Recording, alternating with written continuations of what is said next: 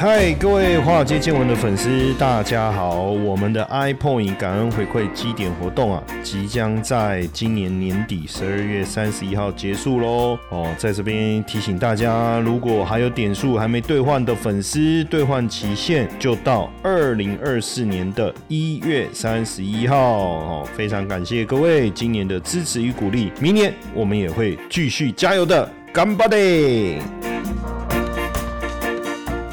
哎，大家好，欢迎收听华尔街见闻。今天我们来聊一聊车子，哈，轻松一点，好，轻松一点。当然，聊车也会看到最近好像车电概念股的表现也不错哦。所以，如果你对于这个台股啊投资啊标的的选择啊特别有兴趣啊，尤其是标股的话，哈，赶快来加我的官方赖，哦，小老鼠 G，我的赖好友小老鼠 GP 五二零，哈，我的赖好友小老鼠 GP 五二零。最近有一个很有趣的一个新闻，就是华为的电动车问界，哈，M 五。在倒车的时候撞上比亚迪哈，引起大家的关注，这挺有趣的哈。不过奇怪了，这个过去这个华为的的这个智能解决方案，不是说他们的技术很强哦。智慧驾驶的技术很强，所以倒车绝对不会去撞到任何的车子。当然也被质疑过哈。那所以这一次为什么去撞到比亚迪，这个会引起关注的原因在这哈。不过大家在传统啊，就停车的时候，尤其是假日哈，那我自己的感受就是，你要找一个车位真的很困难。上次我去我要去三立露营，然后开进一个公共停车场，然后上就我可以进去，就表示有车位。因为因为满的话是进不去的。结果呢，我看哎。我可以进去，结果我进去绕了三圈，竟然没有位置哦。那我我在想，应该是系统有稍微有点故障。但有趣的事情是，假设今天剩一个位置，那个位置在哪里？哦，所以这种呃智能代客趴车的功能，我觉得蛮屌的哈。就是华为它在它的首款电动车哦智界哦智界 S 七，然后你下车以后，你按一个按钮，开启无人趴车模式。那他自己就会去找停车位，听起来很不切实际，对不对？可是确实，华为透过智慧驾驶的感知技术、演算法跟场景策略的突破，哦，做到了这件事情。所以你以后找停车位，你不用一边盯位置，一边还要注意啊，看到位置还怕人家抢，哦，就没有这个没有这个问题，哈，没有这个问题。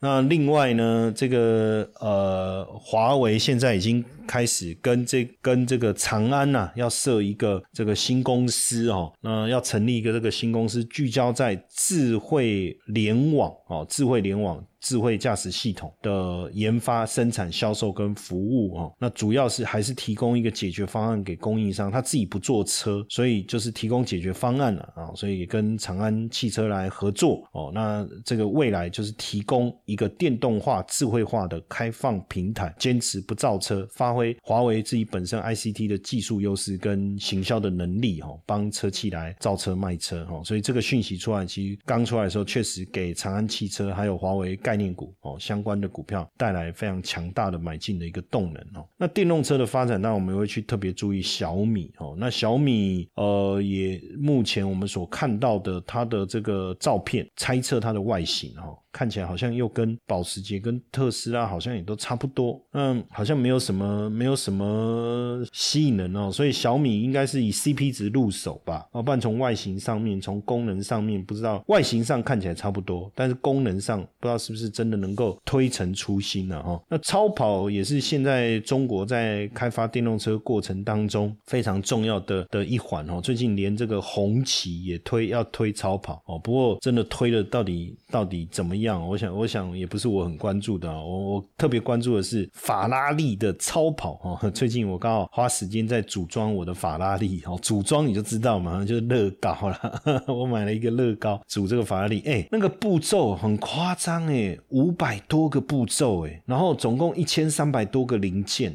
哇，那个组装起来我也不知道花多久的时间。反正我每天有空就一个乐趣，我就来组装一下，组装一下哈，就边看电影边组装，哎，也是蛮蛮优。悠闲的哈，那目前世界上最贵最贵的这个法拉利是呃最贵的车子是宾士之前这个拍卖的。这个宾士哈，宾士，但是最近呢，最近呢，这个法拉利哦也拍出了一台，一台是二五零 GTO 哦，拍出的价格是五千一百七十万美金，这是一九六二年出厂的敞篷跑车，在苏富比拍出哦，成交价四千七百万，加上佣金十趴是五千一百七十万，那为什么这一台这么贵啊？哦，因为这一台当年就这台的车型就是当年法拉利车队初赛的车型哦，那属于非常规的赛车版哦，搭载四点零升 V 十二引擎。那因为这一台车当时是有限量，总共是三十九辆吧，我记得，但是。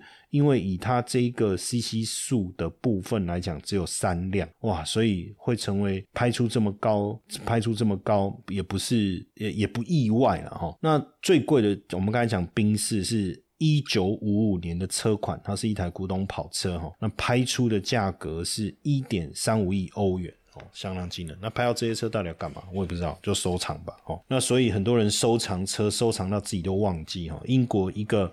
囤积症患者，哦，他二零零七年过世，他的家人二零零九年整理仓库的时候，发现一台梦幻轿车，一九三七年的布加迪。天呐，哦，那这台博加迪当时他父亲买入的时候哦，差不多三万，相当于现在的三万英镑哦。当时买多少无无所谓啊，反正就推换成不不是无所谓啊，就是推换成现在的英镑数是三万多，结果最后拍出去多少？三百多万英镑哦，相当吓人。这台超跑哦，在当时推出的时候时速，一九三七年推出的时候时速两百，最高可到两百零九公里。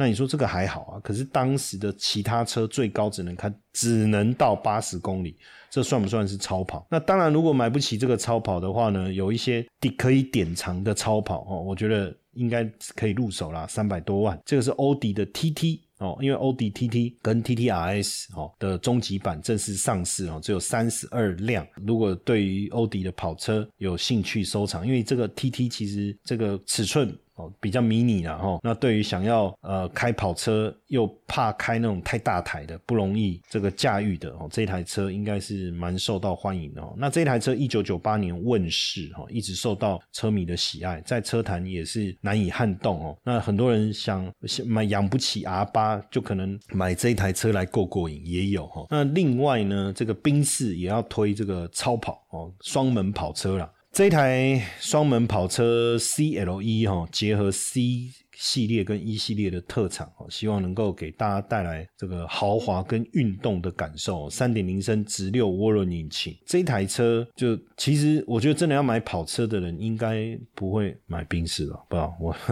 这我自己的想法。那其实跑车什么都贵哈，连挡风玻璃都很贵哈。像 F one 方程式赛车等级的超跑哈，在它的这个玻璃哈要多少钱？挡风玻璃一块就要两万五哦，两万五。然后呢，如果你安装可能又要八千美金哦，这这个是很吓人的哈，很吓人的。所以你说有钱买跑车，有时候也不是太大的问题。重点是你养不养得起哦。不过这个像法拉利这一类的车有很多的专利，像我们现在在我们的这种快播模式，就是换挡不是用排挡杆，而是用拨片，这个其实就来自于赛车。那这个也是法拉利之前的专利哦。那法拉利现在又有有一个新的专利，可能要取消方向盘。这个我就比较难理解了哈。那法拉利 Roma Spider，哇，这个是一千三百五十三万的绝美敞篷车哦。那这个绝美敞篷车也要来登陆台湾哦。这个是二零二零年赢得汽车设计大奖哦。法拉利新时代的 GT 超跑哦，GT 超跑。不过这种这种车哦，动力很强哦，六六百二十匹马力哦。这个如果你没有良好的驾驶习能力跟驾驶习惯哦，我通常都不建议有水不管你买也好，租也好，哦，都不太建议哦。那保时捷，哇，保时捷这个 Panamera 大改款，哈，台湾报价五百七十四万，这个好像相对比较刚才法拉利那一台超跑一千三百多万，好像比较有亲和力，但是还是很贵，然后还是很贵。嗯，所以是当然，这保时捷的自从推出了这个凯宴，哈，不管是凯宴也好，Panamera 也好，好像让。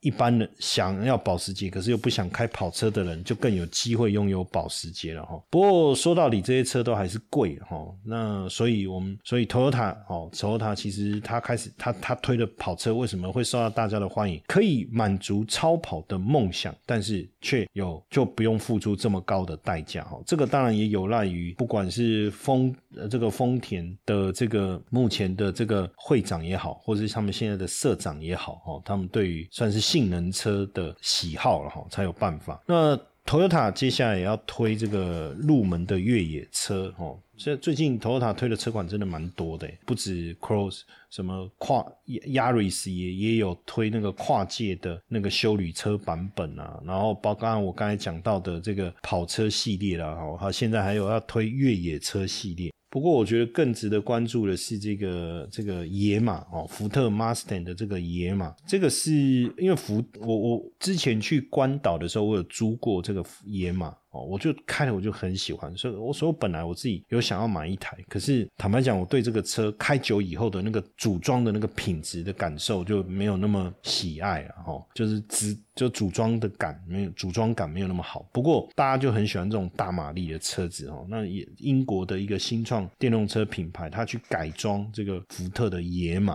哦，要把它改装成纯电车款，那限量是四百九十九辆。所以如果你对电动车有兴趣，对福特野马也有兴趣的话，这个车我倒觉得是可以去感受一下哈，感受一下。那另外这个你说改装这个，除了改装野马，很多人去改装一些经典车款，好像最近我看呃这个知名的改装厂啊，Gunzer Workers，他们也改装保时捷，也改装 M 三。那这个改装改装老车这件事情，其实很多年轻人好像也特别喜欢，就喜欢老车的那个味道哦，然后花一点钱。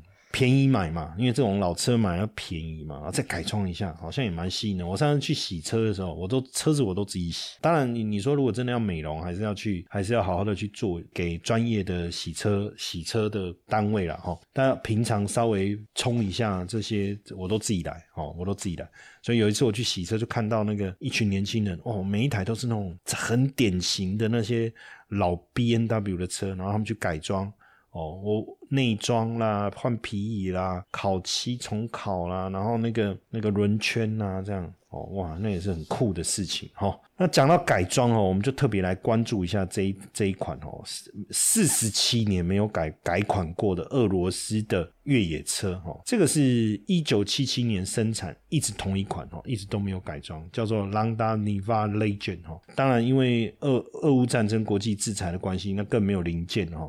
所以这一台车这几年生产的也没有 ABS 系统，也没有安全气囊，所以开这台车真的不只要要要有勇气，还要有胆识哈。那这车不不贵哈，一台不大概台币三十万上下而已哦。那最近他们升级，他们升级了一些版，升做了一个升级哈。那升级当然就开始加这个 ABS 啦。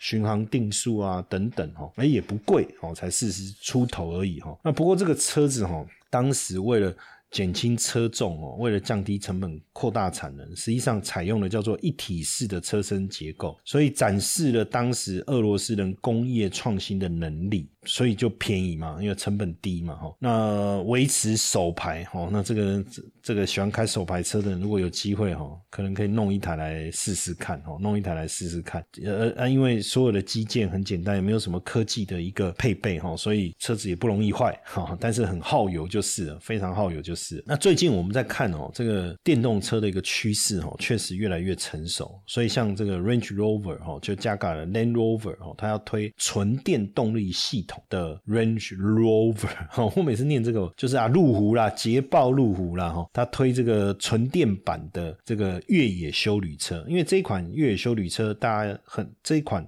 Range Rover 应该很多人非常喜欢，它推的这个电池版本哦，呃，就电车的版本，目前看起来稳定性其实相当的高哦，相当的高。不过讲到这个这个这个车子改装的部分，我不知道。